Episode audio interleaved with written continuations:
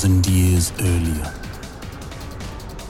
Ngā Toroirangi, the high priest of Te Arawa Waka, is locked in a death race with rival tohunga Hapeki Tuarangi. The rules of this race are simple. There are no rules. Make it to the summit first, and the mountain will let you become its kaitiaki. Race begins with Ngātoroirangi's first leap. His mōkai, Ngāuruhoe in tow. The pair leap and bound as if possessed. They soon arrive at the first ledge, about a hundred meters up the cliff face. Hape and his band of disciples are nowhere near as quick and are some distance below. But Hape has other, more nefarious ideas to even up the odds. Remember, no rules. Hape punched the air and gestured to the rock just above Ngātoroirangi's head. The rock collapsed, but Ngā Toro was too quick.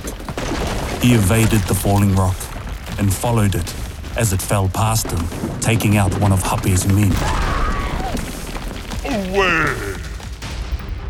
Not quite the result that Hape was hoping for. A gleeful Ngā Toro sent Hape a challenge. E hape. Kaua koe piki ake. Ki te piki mai koe. Ka heke te pō o te rangi. Yeah.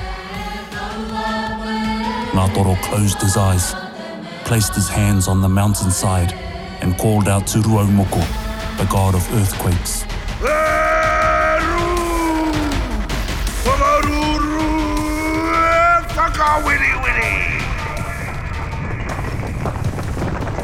The cliff face shook. A couple of Hape's men lost their grip and were sent hurtling below. Hape was infuriated and responded. Kaua koe e heke mai. Ko te wāhi e tū nei au, ko te one tapu. Hape gestured at a large clump of toitoi below and pointed at Ngā Toro. Tākiri. The reeds shot towards Ngā Toro like spears. This was Ngā Toro's favorite game.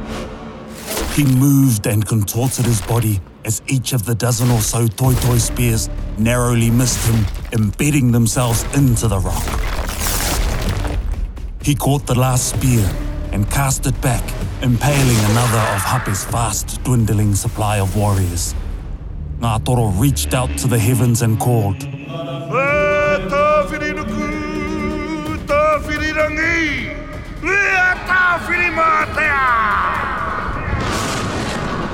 Darkness covered the sky. The sound of hurricane force wind heralded the coming of a blizzard that struck the mountain with an unbridled ferocity. The snow and sleet moved with blistering pace towards Hape. Turning to greet the oncoming children of Tāwhiri, Hape shouted, Kaore mutu i konei. Hape and his brood were instantly frozen. Their bodies, encased in ice, plummeted into a crevice. Some shattered as they hit the exposed rocks, and the rest were cushioned by the snow as they plunged deep into the mountain. The remnants of Hape's words dissipated in the howling winds. It was not over.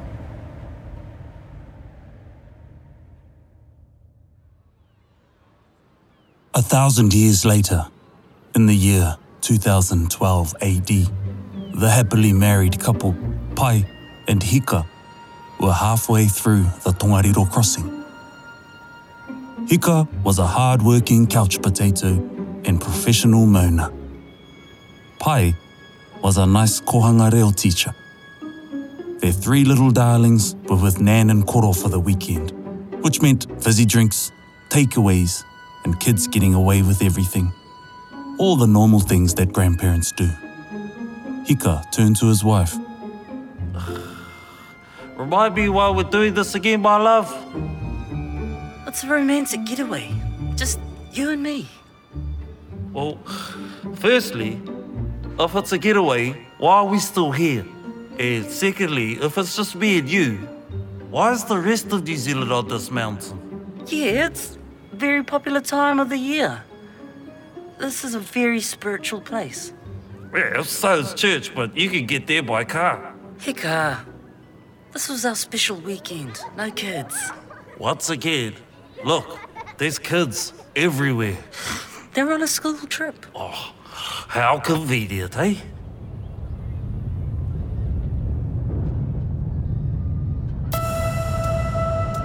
Without warning, an earthquake struck the mountain, sending everyone into a panic. Oh, oh my god, what was that? Plumes of smoke and ash began bellowing out of one of the upper craters. Parts of the mountain were breaking apart and crumbling. On the far side of Tongariro, a rock face split open, wide enough to reveal several blocks of ice. There were figures inside in various poses.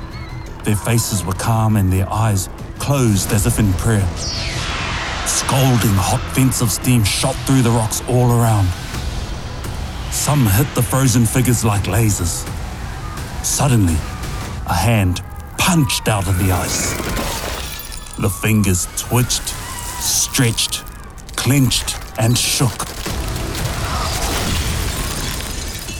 The ice exploded and the figures all collapsed to one knee. At last, they were back. Hape and his men had returned. It was mayhem on the mountain. Tongariro was still shaking and ash clouds were still spewing. Kids were crying, tourists were running, and some idiots were filming the whole thing. Everyone headed back down the mountain and Pai started following. Whoa, boy, where you going?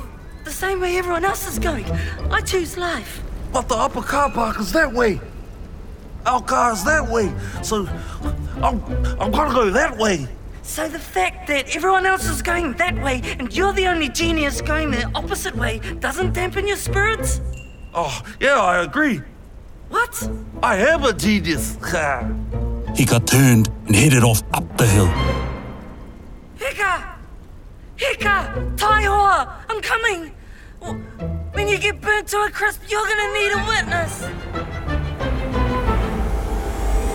Hape and his men shook off the ice. Five of them remained.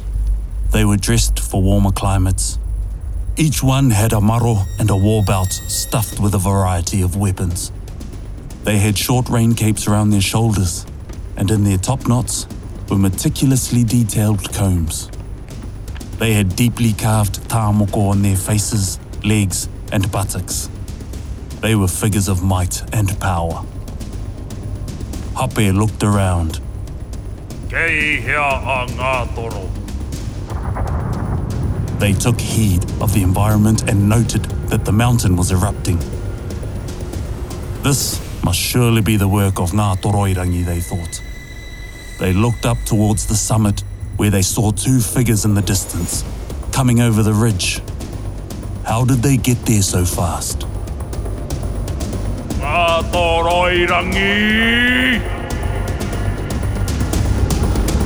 Pai and Hika froze. They tried to follow where the sound came from, and they could just make out a number of figures below. see there? I thought you said we were the only ones going this way. Look, see? More geniuses heading to their cars. Trying to get the attention of the climbers, Hika called out. Hello down there! Hika had a huge voice. Thank you, Kapahaka. oh, jeez, they can't have heard me. Hey, you guys better get a move on! Hika's voice was echoing all around Hape and his men, which caused an avalanche. A shower of rocks took out one of Hape's men. Hoko kohua! Hoake tātou! Hape and his men began to ascend quickly, mistakenly thinking that Ngātoroirangi's powers were gaining in strength the closer he got to the top. The mountain was still bellowing out smoke, and there were a number of aftershocks. Gas and steam were still shooting out in places. Hang on, hang on. Pulled out his smokes and lit up. How can you smoke at a time like this?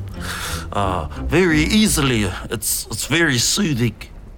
Pai's hands were on her hips. Seriously? Look, the mountain is smoking, and I'm just. Ah! She threw her hands in the air in frustration. Letting out a sigh, Hika thoughtlessly flicked his half finished smoke over the side towards Hape and his men. It burnt brighter as it fell, finally bursting into a flame, and then igniting streams of gas, one after the other, on the way down. Hape looked up to see an approaching chain of explosions that ignited a stream of gas near them. There was an explosion. Two of Hape's men were blown off the cliff face, lost. Hape looked towards the person whom he thought was Ngātoroirangi and acknowledged with a nod the destructive powers of his rival. Ngātoroirangi could not be beaten in a straight fight. His powers were obviously beyond that of his own. Change of tactic. Stealth mode. Hape thought he might be able to cut Ngātoroirangi off before he could reach the summit and claim the power for himself. He and the last of his warriors adjusted their trajectory to an intercept course. A final showdown was coming. Uh, hey, what are you doing? Collecting rocks for my babies so they can paint them? They'll love it. As she bent to grab another set of stones, her eye was suddenly drawn to a curious shape. It was curious because it was perfectly round and black like a type of obsidian. Wow. Hey! Hika, look at this. Yeah, yeah, congratulations, you found another rock. No, it's not just another rock. It's perfect. A little too perfect, don't you think? Hika had put another smoke into his mouth and was about to light up when he saw a pair of hands grasp the ledge a few meters away. Hape and his last warrior pulled themselves up onto the mountain. Hika lit up his cigarette, Mākutu! yelled the warrior, who believed the lighter was a form of witchcraft. Out of instinct, he then slowly started to retreat, but lost his footing and fell to his death over the side of the cliff. Hape now realized that Ngātoroirangi was not only an all-powerful wizard, but had also achieved the abilities of a shapeshifter. Hika's appearance was a far cry from Hape's memories of Ngātoroirangi. Hika's smoke dropped out of the corner of his mouth in shock, both at the falling warrior and at the sight of Hape, an ancient figure of dread. Still in shock, Hika blurted out something nonsensical, as you do when you're discombobulated. Nice tattoos. Are those real? Hape was shocked by the rough language. It was obvious that no common spell could kill Ngātoroirangi. He clutched his toki, Hey, a nice pick. Ah, Hape moved towards Hika. whoa, whoa, hey, hey, dude. What are you, what are you doing? Hape raised his toki to strike Hika, but then suddenly froze in fear. He dropped his toki, with his eyes fixed on the stone in Pai's hand. Hape backed away slowly. Te ara! Hape recognized one of the sacred ara stones of Ngātoroirangi. Te ara. Hape had now retreated back towards the crater, still fixated on the stone. Hey, I, I think he wants the stone. What? Yeah, I think he wants it. Are you sure? Oi, just, just throw to him. Pai threw the stone at Hape, who recoiled in fear, trying to avoid it.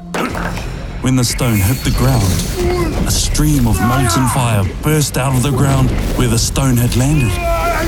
Hape was consumed.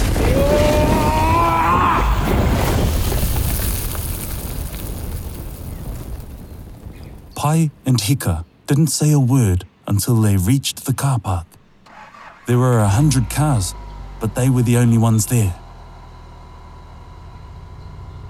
Knowing that no one would believe their story, Hika turned to Pai and said one last thing before he put his foot on the gas.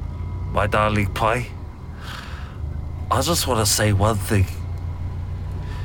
You were right. I was?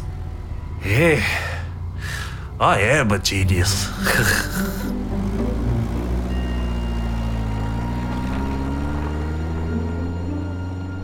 Supporting notes 1. The race between Ngātoroirangi and Hapekitūārangi is well documented.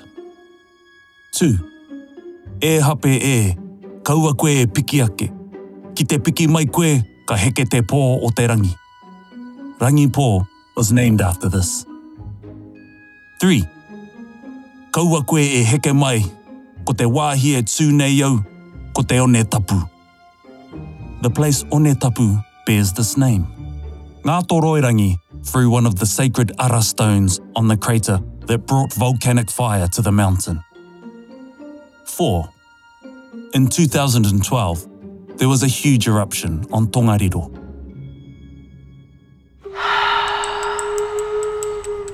Paki ke hua, he mea tuku nā te wānanga o Aotearoa, ā nā te māngai pāho i tautoko.